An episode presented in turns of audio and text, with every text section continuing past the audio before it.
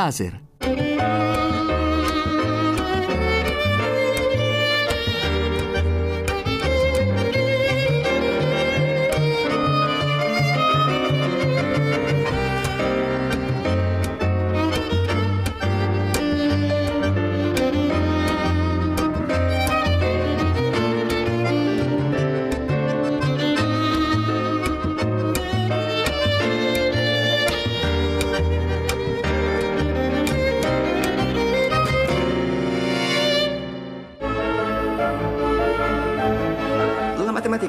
porterà mai a una verità superiore. E lo sai perché? Perché è molto noiosa. Noiosa da morire. Sai che la metà di questi studenti ha già pubblicato. Io non posso perdere tempo con queste lezioni, questi, questi libri. A memorizzare le teorie noiose di poveri mortali. La matematica noiosa, lo diceva John Nash in questo brano che abbiamo sentito sempre dal film che ci conduce un po' nel corso di questa settimana, The Beautiful Mind, riferita per l'appunto a questo grande matematico che poi ha vinto anche il premio Nobel. La matematica noiosa, lo dicevo anche nell'introduzione precedente, la matematica è vista a volte anche come un elemento di incubo no? a livello scolastico. Non capisco niente di matematica, lo dicevamo anche ieri. Mi rivolgo a Pier Giorgio Di Freddi che è di nuovo qui con me al mio fianco. Buongiorno. Buongiorno. E oggi direi che è proprio il caso, dopo aver parlato il primo giorno di un po' di dati biografici, il secondo di divulgazione, oggi mercoledì parliamo di matematica, nel senso di capire il bello della matematica e dove sta il bello della matematica, visto che la maggior parte della gente pensa che si tratti di un elemento piuttosto ostico, perlomeno, diciamo solo solo osti, qualcuno dice anche, dice anche peggio. Dice che la matematica fa addirittura paura e questo immaginario del matematico che in fin dei conti sia un uomo di calcolo è molto diffuso, quando poi in realtà la matematica è anche altro. Beh, anzitutto vorrei eh, precisare, sono sicuro che quell'affermazione del film è apocrifa, nel senso che non credo che Nash abbia mai pensato, nemmeno nei suoi momenti bui no, di malattia, che la matematica fosse noiosa, tutto il contrario, anzi i matematici sanno benissimo che non lo è. Purtroppo eh, credo che sia alla gente comune, tra virgolette, no, a pensare che la matematica è noiosa, perché così come quando eh, nella musica, se vogliamo imparare a suonare, eh, ad esempio il pianoforte, ci tocca a, abituare le dita no, a fare scale, fare esercizi, no? e quello certamente è noioso, no? ma non è la musica. No? Così nella matematica è la stessa cosa, purtroppo a scuola eh, quello che ci fanno, quello che ci insegnano sono i rudimenti tecnici no? e quelli effettivamente no? sono noiosi anche per i matematici. Bisognerebbe riuscire a sviluppare per l'appunto questi rudimenti tecnici, andare oltre e riuscire finalmente a suonare la tastiera della matematica e allora lì eh, ne uscirebbe la musica. Matematica io non penso affatto che sia noiosa, uno dice beh certo, matematica di professione, no? però in realtà le connessioni della matematica ci sono eh, con i campi anche eh, più, più, ludici da un certo punto di vista no? e anche più artistici. A volte la gente non pensa che ci possa essere qualche collegamento fra la matematica e l'arte, per esempio, no? o addirittura fra la matematica e il gioco. E invece, ad esempio, eh, mi viene in mente per l'appunto che c'è un'intera teoria che si chiama, della matematica, si chiama appunto teoria dei giochi la quale studia in parte i giochi che noi conosciamo eh, quotidianamente, tipo so, le carte, gli scacchi e così via, e in parte gio- studia giochi intesi in un senso un po' più astratto, cioè le situazioni di conflitto in cui ci si può trovare nella vita quotidiana e cerca di affrontarle metodo, col metodo che è quello tipico appunto della matematica ed è forse questo che fa paura un pochettino no, nella matematica, il fatto che sia l'espressione più pura o più luciferina, se vogliamo così dirla, più diabolica del, della razionalità. E allora certo la razionalità eh, spesso viene un po' considerata come un'imbragatura, un'imbrigliatura, eh, una, eh, un'armatura dentro la quale ci sentiamo eh, un pochettino costretti. No? Però eh, così come le regole della composizione musicale o le regole della composizione poetica non vengono interpretate come delle, delle limitazioni, ma semplicemente delle guide all'interno delle quali si può naturalmente no, far rifulgere la propria creatività, la stessa cosa è per la matematica. Ecco, io ricordo che a scuola per esempio noi si facevano le gare con le tabelline. Ricordo c'era comunque una certa passionalità da parte di noi bambini di partecipare, imparare queste tabelline per poter poi giocare in fin dei conti con la matematica. Non so se oggi si fa ancora. Io questo non lo so perché eh, in realtà insegno all'università e non siamo ancora arrivati al punto in cui agli, agli, agli universitari dobbiamo insegnare le tabelline. Non è molto lontano a questo punto, dove ci arrivano sempre, eh, sempre meno, meno, preparati. Eh, meno, preparati. Però insomma, le tabelline, perlomeno quelli che vengono a fare matematica, eh, le conoscono. Però effettivamente, di nuovo, è, è appunto no, quell'aspetto tecnico che però in parte può anche essere divertente. No? Cioè si tratta di imparare per l'appunto, è lo stesso piacere che uno può eh, provare quando non lo so, da, da bambino e impara a camminare. Anche lì no, bisogna cominciare a coordinare un certo numero di movimenti, no? oppure impara a scrivere di nuovo. No? Si sa benissimo, no? facevamo tutti una volta quando c'erano gli inchiostri, le macchie sui, sui, fogli, le, le, le, sbrodolature, eccetera. Matematica è uguale. Purtroppo il problema però è quello appunto che dicevo prima, che spesso non si va mai oltre questo aspetto tecnico e elementare e allora rimane proprio la parte più, più noiosa, la meno interessante. Ecco, ma dico, per esempio oggi che abbiamo eh, delle macchine straordinarie che, ti, che, ci aiutano a fare i calcoli, ai quali potremmo delegare in fin dei conti questo aspetto noioso, la matematica dovrebbe veramente riapparire nella sua pienezza estetica certo. anche. Infatti il, il, computer ci ha liberato, così come le macchine, i robot per esempio, no? le macchine industriali ci hanno liberati, hanno liberato i lavoratori, no? gli operai da tutto un certo numero di eh, operazioni che eh, una volta eh, ricascavano direttamente sulle loro spalle e che oggi invece possono appunto essere delegate alla macchina, al robot, così nel campo del calcolo per l'appunto appunto il calcolatore, non a caso lo si chiama così, no? e, e, ormai è diventato colui al quale noi deleghiamo, colui o, co, o coesso, no? al quale eh, dedichiamo... Eh, o con lei, ammettiamo che possa lei, essere no? una fede. Eh, sì, infatti si dice anche la calcolatrice, eh, esatto. Eh, alla quale deleghiamo appunto questi aspetti più noiosi, eh, più, più, appunto barbosi, lunghi, precisi. E a noi, a noi matematici, tra l'altro, rimane per l'appunto la possibilità di dedicarci ad altro. Ora uno però può pensare che cosa fa il matematico? Perché a me succede a volte, no? non so, in treno, in pullman, parlando con gli amici, dice matematico. sei matematico, ah, allora tu fai bene i conti, ma manco per idea, no? io personalmente poi non sono affatto, eh, nonostante quello che diceva mia madre il primo giorno, no? calcolatore, no? che poi c'è questo anche, no? persino le mamme no? pensano che se il figlio è matematico fa, è un calcolatore, nel senso poi eh, anche forse no? più deleterio no? della parola, cioè uno che nella vita no? eh, si muove no? facendo calcoli no? e cercando di prevaricare gli altri. In realtà la matematica è, io credo, no? Una forma d'arte per l'appunto. No? A volte c'è un legame diretto, per esempio, eh, l'esempio più classico è forse quello della prospettiva. No? Eh, la, la, prospettiva si basa su una parte della matematica che si chiama geometria proiettiva. Ebbene, questa parte della matematica però non è nata separatamente, si è sviluppata insieme alla prospettiva e coloro che la sviluppavano erano eh, artisti scienziati, pensiamo a eh, Leon Battista Alberti, eh, Piero da Francesca, Leonardo, questi uomini rinascimentali che però erano appunto tutto, no? erano l'umanista e lo scienziato allo stesso tempo. E le tecniche per l'appunto per poter disegnare delle figure eh, tridimensionali in maniera corretta su una tela o un foglio bidimensionale richiedono per l'appunto delle, una teoria, no? richiedono delle regole che sono quelle che ancora oggi si insegnano per esempio ad architettura, no? alle scuole per geometri, la sonometria, le prospettive, no? eccetera. Quella è una parte prettamente matematica e l'aspetto tecnico diciamo di un qualche cosa di artistico però, perché nessuno immagina che, soltanto, che l'arte c'era soltanto soltanto prima della prospettiva, no? cioè fino a Giotto no? o Masaccio, e, e, dopo di quello no? l'arte è diventata semplicemente qualcosa di razionale. La prospettiva è stata uno strumento che ha permesso per l'appunto agli artisti di in realtà lanciarsi in altre eh, costruzioni eh, appunto creative.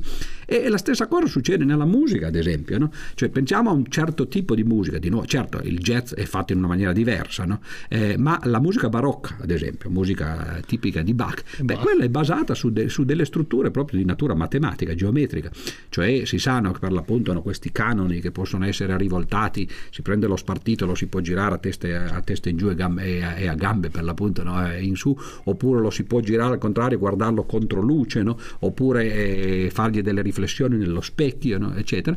Queste sono tutte operazioni geometriche che stanno alla base di quella che è la tecnica contrappuntistica.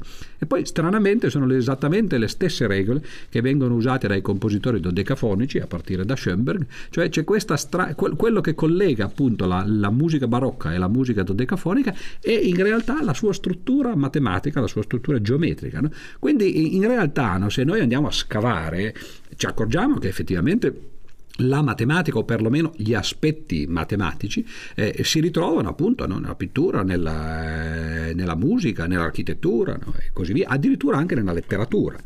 Per fare un esempio no, eh, banale, però che, che, già comincia a far vedere, no? se noi prendiamo la Divina Commedia, no? Beh, è, è, la Divina Commedia è scritta anzitutto con dei versi che hanno tutti la stessa lunghezza, endecasillabi. Quella è una costruzione matematica, invece di scrivere con 8 sillabe o con 12 si scrive con 11.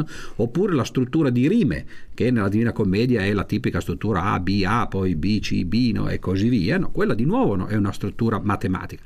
Ora, nel caso di Dante la cosa non era così, eh, così profonda, anche se era estremamente fondamentale. Tutta la commedia va avanti in questo modo. Ma al giorno d'oggi, nel Novecento e nel 2000, ci sono matematici che eh, forniscono strutture agli scrittori. Uno potrebbe dire, ma sì, chissà che scrittori, no? chissà che matematici. Però quando io adesso dirò alcuni nomi, la gente si accorgerà che, ah, diciamo magari, per esempio, eh, Italo Calvino. Cioè, Italo Calvino faceva parte di questo gruppo appunto che si chiama l'ULIPO, l'Ouvroir de Littérature Potentielle, e il, lo scopo di questo gruppo era appunto questo, di scrivere opere letterarie con una struttura matematica. Eh, Se una notte d'inverno un viaggiatore è, è, l'ultimo romanzo di Calvino ed è fatto proprio secondo questa struttura ulipiana estremamente complessa. Poi se la cosa funziona bene come deve, no, per l'appunto il lettore magari non se ne accorge nemmeno. Cioè legge questa, questa opera e dice ma guarda che complessità, però chissà quale sia la complessità. Però dietro c'è per l'appunto un calcolo, ma nel senso letterale, preciso. No? Un'altra grande opera della letteratura francese, per esempio in questo caso di Perec, che è La vita istruzioni per l'uso, beh lì c'è addirittura proprio tutta una struttura eh, matematica, nel senso che il, il, romanzo racconta di ciò che succede in un caseggiato che che è disposto come una scacchiera 10x10 e all'interno di questa scacchiera, che sono stanze di questa casa, ci sono personaggi per esempio e azioni combinate secondo quello che i matematici chiamano i quadrati al alfanumerici o greco-latini, cioè quelli che si usavano una volta nelle battaglie navali, in cui si A1, A2, A3, no? però non scritti in quel modo lì banale, no? in cui la prima riga è fatta tutte di A, la prima colonna tutte di 1 e così via, ma fatta in modo che una volta che si mette una A, allora ecco in quella colonna, in quella riga, una A non ci può più stare. Idem per il numero. E se si prova a farlo è molto complicato riuscire a trovare un quadrato di questo genere alfanumerico di tipo 10x10 è una cosa complicatissima. Lo scoprirono i matematici nel 59 attraverso l'uso molto forte del computer. Perec lo venne a sapere e usò questi quadrati, anzi ne usò 42, no? eh, tutti combinati fra di loro, per combinare, per mettere insieme la struttura del suo romanzo, che poi viene raccontato tra l'altro come se fosse il percorso di un cavallo su una scacchiera 10x10, in modo da andare in ciascuna casella una volta una volta sola e questo di nuovo è un problema matematico, non banale da risolvere risolvere. No? Ecco, questo cioè, per dire che poi guardando bene sotto sotto il nostro quotidiano la matematica c'è dappertutto. Insomma. Anche perché in realtà la quotidianità, così come la nostra testa, no, diciamo, è divisa in due parti, no? cioè sono, c'è un emisfero destro e un emisfero sinistro, e mentre l'emisfero destro è quello per l'appunto creativo, femminile e intuitivo, l'emisfero sinistro è quello eh, appunto maschile, razionale, linguistico, e, e, semplicemente ci sono questi due aspetti di vedere il mondo. C'è l'aspetto razionale, matematico, eh, scientifico, c'è l'altro aspetto aspetto invece intuitivo, eh, sentimentale, no? artistico, e però le due cose, così come nel nostro cervello, sono collegate da un corpo calloso, perché altrimenti saremmo dei malati mentali, anche nella vita quotidiana no? Dovrebbe, dobbiamo mettere insieme le due cose. Non si può fare solo una, non si può avere solo una visione razionale della vita, perché altrimenti lì sì che si diventa paranoici, non si diventa eh, cioè, dei, dei, eh, o anche soltanto noiosi, no? come si diceva agli inizi, ma non si può nemmeno semplicemente eh, muoversi nella vita eh, in maniera artistica politica o umanistica perché si perde l'altra metà. Sono due cose complementari, non sono contrapposte, in altre parole. Ecco, a proposito di eh, umanistico, forse una delle ragioni per cui la matematica è vista così tanto come una scienza è perché noi viviamo una realtà che è molto umanistica, cioè nel, nel, mondo umanistico c'è il bello, c'è l'estetico, la matematica invece al limite può essere vera, può essere giusta, ma non può essere bella. Beh, cioè, qui devo naturalmente negare con tutta la mia forza, però non sono poi nemmeno sicuro che noi viviamo in un mondo umanistico, perché eh, per esempio io sto parlando in un microfono, in una stanza insonorizzata, eh, alla, alla, luce elettrica no? e, e, così via. Cioè, tutte queste sono tecnologie. Ora la tecnologia, sappiamo bene, è basata eh, su, sulla scienza, sulle scoperte scientifiche e la scienza a sua volta usa il linguaggio della matematica. Quindi se noi vogliamo capire il nostro mondo, che oggi soprattutto nel, nell'ultimo secolo, negli ultimi due secoli, ma eh, in questi anni poi lo vediamo dovunque, no? eh, basta andare per le strade e si vedono, eh, appunto, ormai tutti no? parliamo al telefonino, no? siamo collegati eh, col mondo intero in queste maniere elettroniche, con l'internet, eccetera.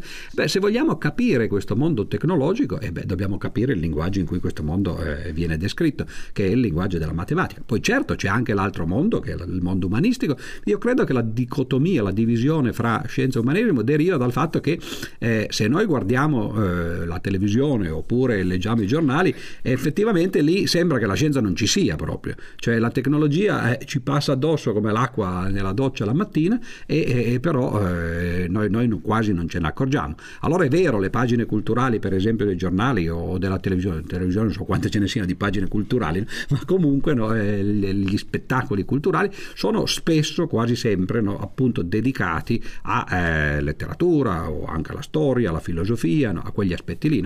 Quindi l'impressione è quella che il mondo sia umanistico e che la scienza sia contrapposta. Sì, ma sì, in realtà eh, il mondo è tecnologico e, e, l'umanesimo forse... Io volevo proprio mettere in evidenza questo fatto che eh, come dire, l'immagine che noi abbiamo di questo mondo, perché poi eh. leggiamo i giornali e guardiamo la televisione, è che ci sia da una parte eh, certo. l'umanesimo e dall'altra invece la parte scientifica, quando in realtà c'è una, un concatenamento... Sono compenetrati e poi purtroppo appunto il problema è quello che eh, forse giornali, televisioni, media sono un po' nelle mani degli umanisti, no? cioè questo per tradizione no? e allora loro naturalmente si interessano delle cose che conoscono no? o, o si interessano delle cose che a loro interessano, però le cose stanno cambiando.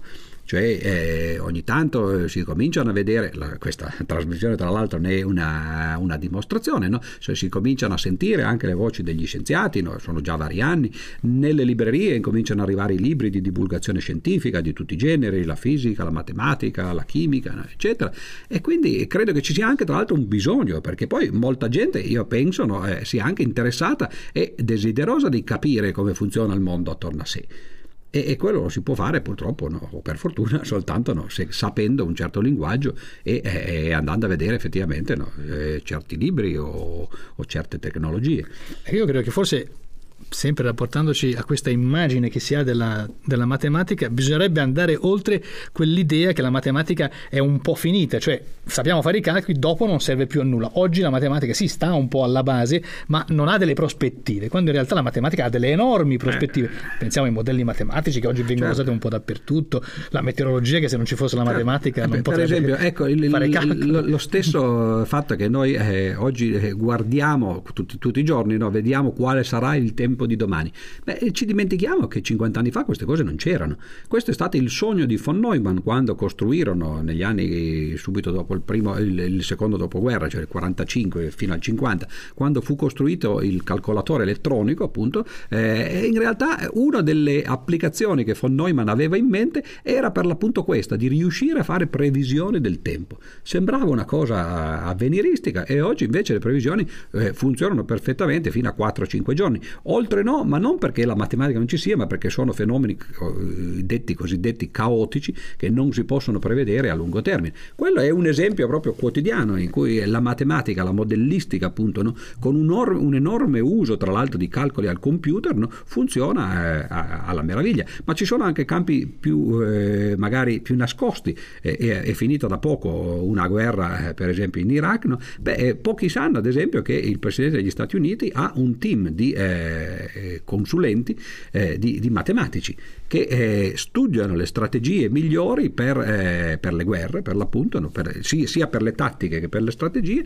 seguendo quella che, appunto, alla quale ho accennato prima, che si chiama questa teoria dei giochi. Quindi addirittura nella politica, eh, io che, che, insegno appunto in America, so bene no? che ad esempio nel Dipartimento di Matematica dell'Università dove insegno io, ogni semestre viene insegnato un corso di matematica e politica cioè questi, eh, l'uso della matematica all'interno del, della politica che va per esempio dalla determinazione dei seggi elettorali oppure del miglior sistema eh, per la scelta dei candidati o degli, o degli eletti, no? fino appunto a cose di tipo quelle di cui parlavo adesso, cioè eh, l'utilizzo nella, nella pianificazione strategica bellica. Quindi in realtà eh, se si scavano si scopre che la matematica non è affatto que- quelle quattro operazioni appunto no, che si può immaginare facciamo al mercato e, e finiscono lì, no?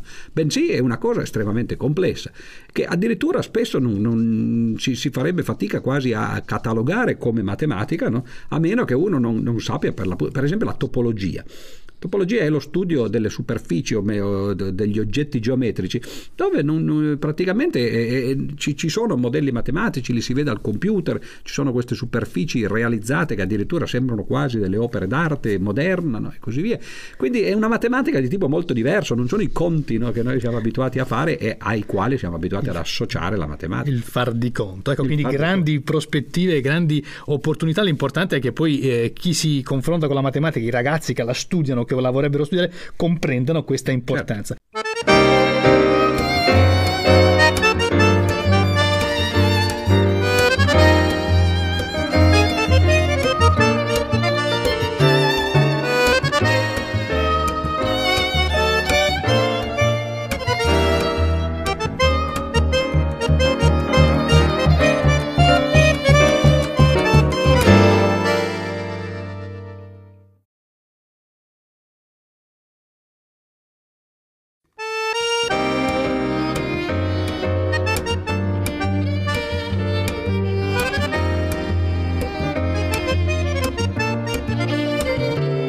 Laser.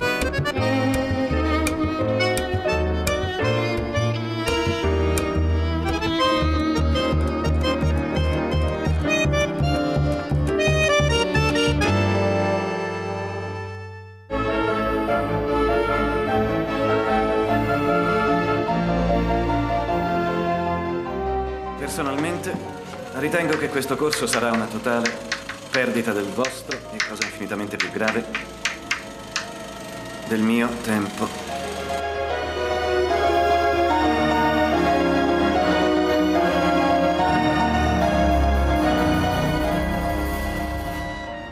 Un altro brano da Beautiful Mind, questo film dedicato a John Nash, che è un po' lo stimolo, lo spunto che ci segue questa settimana e che ci dà, eh, come dire, alcune riflessioni, ci invita ad alcune riflessioni sulla matematica che stiamo facendo con Pier Giorgio Di Freddi, l'avete sentito anche questa mattina alle 9, che faremo anche con Angelo Guerraggio che è in collegamento telefonico con noi.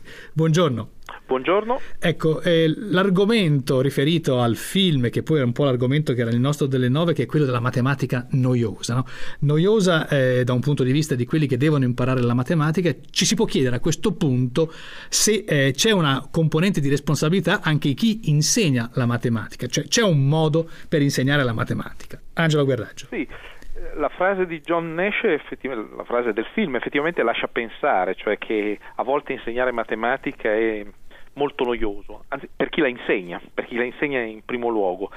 Eh, gli studenti sembrano, come si dice, scarsamente preparati, scarsamente interessati. Sembra quasi che da parte nostra ci sia una sorta di accanimento terapeutico per non perdere nessuno, non uno di meno, e mentre dall'altra parte non c'è uguale rispondenza.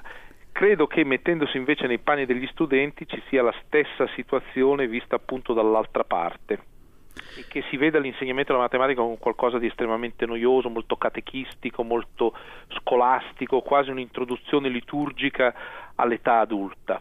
Il problema, il problema effettivamente è difficile, ovviamente non riguarda solo la matematica, riguarda tutte dice, le materie, le materie scolastiche che si trovano di fronte a, a, tenaglie ben potenti rappresentate dalla televisione, dal computer, da internet e via discorrendo.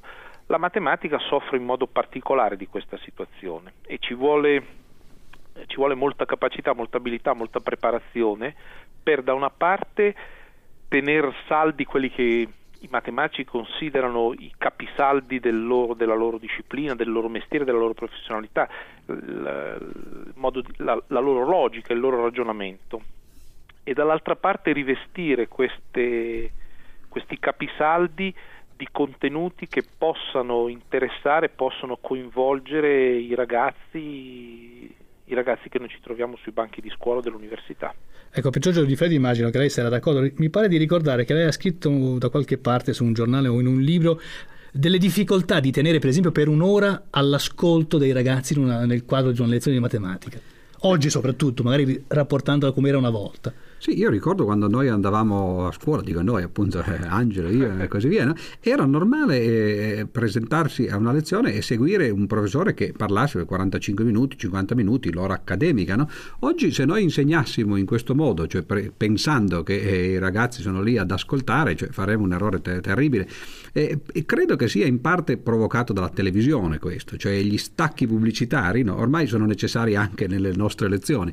E, e io mi sono abituato invitato, credo anche Angelo no? e, e, molti altri, a fare quello che si fa in televisione, cioè si fa 5-10 minuti di lezione, poi gli si, eh, gli si lanciano il, l'aneddoto oppure il, la storiella e così via per ricatturare l'attenzione e quando l'attenzione di nuovo è ricatturata si, eh, gli, gli, si pugnala di nuovo con qualche, eh, qualche minuto di insegnamento no? ed è una cosa tra l'altro sfibrante perché era molto più facile naturalmente fare le lezioni così continuate no? per 50 minuti, invece siamo diventati volenti o nolenti uomini uomini di spettacolo, no? perché non c'è altro modo per attirare l'attenzione eh, per, con, con, studenti che sono abituati ormai soltanto più allo spettacolo. Ecco, ma poi a conti fatti le cose vanno comunque oppure veramente oggi dobbiamo notare come dire, un abbassamento, definiamolo così, del livello e della qualità dell'insegnamento, ma poi della capacità di recepire questo insegnamento? Guerraggio. Ma ogni, ogni, generazione si è sempre lamentata che le nuove generazioni non sono all'altezza e che non, so, che non studiano, non imparano, non capiscono come facevamo noi, eccetera, eccetera. E quindi questi, queste lamentazioni sono sempre da prendersi un pochino così con qualche dubbio. Però detto questo, eh, bisogna dire che è vero, cioè che nel giro di, di pochi anni, di 10-15 anni, il panorama intellettuale che noi ci troviamo di fronte tramite i nostri ragazzi è cambiato. Quello che diceva Pier Giorgio, che non riescono più a seguire una lezione per un certo numero basso, limitato di minuti, che perdono in concentrazione, che riescono ad esprimersi meno bene anche in italiano parlando di matematica, queste sono tutte cose che vediamo. Eh, le, le, colpe, non so, sicuramente la televisione, sicuramente il computer. Volevo solo aggiungere questo, che credo però che questo sia, sia pure tra virgolette un declino, eh, che va, vada detto, di fronte al quale però qualco, che, di fronte al quale bisogna resistere e di fronte al quale qualcosa bisogna fare senza per questo vestire i panni del, della restaurazione, del conservatorismo, cercando di capire le ragioni che portano i ragazzi a questo atteggiamento, però anche tenendo fermi quelli che sono le cose a cui crediamo. Vuole forse aggiungere qualcosa? No, io sono perfettamente d'accordo, certamente. Cioè, bisogna, come diceva qualcuno, non resistere, resistere, resistere no? in un altro campo e, e, e, fare anche quello che stiamo facendo, appunto. No? Guerraggio dirige appunto il, il, il centro Pristem no? che ha eh, un sito, che ha eh, una pubblicazione eh, bimestrale o trimestrale e cercare di, eh, di, introdurre noi stessi degli strumenti nuovi per poter insegnare in maniera diversa. Cioè adattarsi anche, anche noi stessi al, ai nuovi strumenti, appunto la televisione, vabbè, quelli è più difficile magari usarli, ma eh, soprattutto l'internet.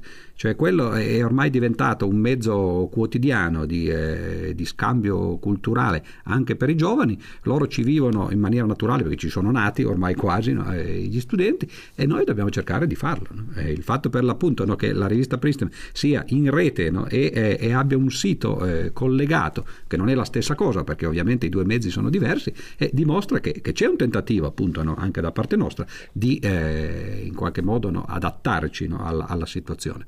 E bisogna impararlo d'altra parte, cioè siamo diventati studenti anche noi no? per imparare questi nuovi mezzi. Ecco, quindi in chiave didattica mi sembra di capire c'è molto da fare, insomma, bisogna immaginare quasi una nuova didattica sì. a questo punto. Sì, però ecco, volevo aggiungere questo, che i matematici di cui possiamo sempre parlare male, e, pos- e possiamo essere io e Pier Giorgio i primi a parlare male, beh, però in questi bisogna riconoscere che eh, quella che in termini un po' come dire un po' pomposo viene chiamata la comunità matematica, insomma i matematici negli ultimi 10-15 anni si sono dati parecchio da fare, cioè c'è un notevole impegno per usare vecchi e nuovi strumenti, c'è un notevole impegno in quella che viene chiamata comunemente la divulgazione e la diffusione. Eh, non ci si accontenta più del patrimonio acquisito negli anni nei decenni passati, anche perché era un patrimonio, è un patrimonio che si sta logorando e sta diminuendo in quantità e qualità e ci sono iniziative nel corso degli ultimi anni semplicemente inimmaginabili 10-15 anni fa. ecco, all'interno di questo anche inventarsi una nuova didattica e qui c'è una cosa un, strana, cioè c'è un sentire comune sufficientemente diffuso e sufficientemente appunto condiviso e che però non riesce a tradursi in un programma, non penso al programma scolastico, ma non riesce a tradursi in un programma, cioè in un progetto che abbia un inizio, una, varie sue fasi di sviluppo e una sua conclusione. E c'è questo sentire comune attorno al quale i convegni sempre concludono quasi all'unanimità, che però non riesce ancora a farsi pratica comune nell'insegnamento. Questo a livello di scuola, scuola media inferiore e superiore e anche, forse qui il, siamo più indietro, a livello universitario. Ecco, quindi mi sembra di capire c'è ancora molto da fare, insomma siamo in una fase di transizione, definiamola così, che porterà probabilmente a nuove soluzioni, speriamolo soprattutto non solo per la matematica, perché immagino poi che sarà un problema che è come dire, allargabile anche ad altri tipi di insegnamento. Bene, grazie Angelo Guerraggio per questo suo intervento, questa sua eh, riflessione con noi sul, sull'insegnamento della matematica oggi, che non è, poi abbiamo sentito, molto molto facile. Grazie, a risentirci.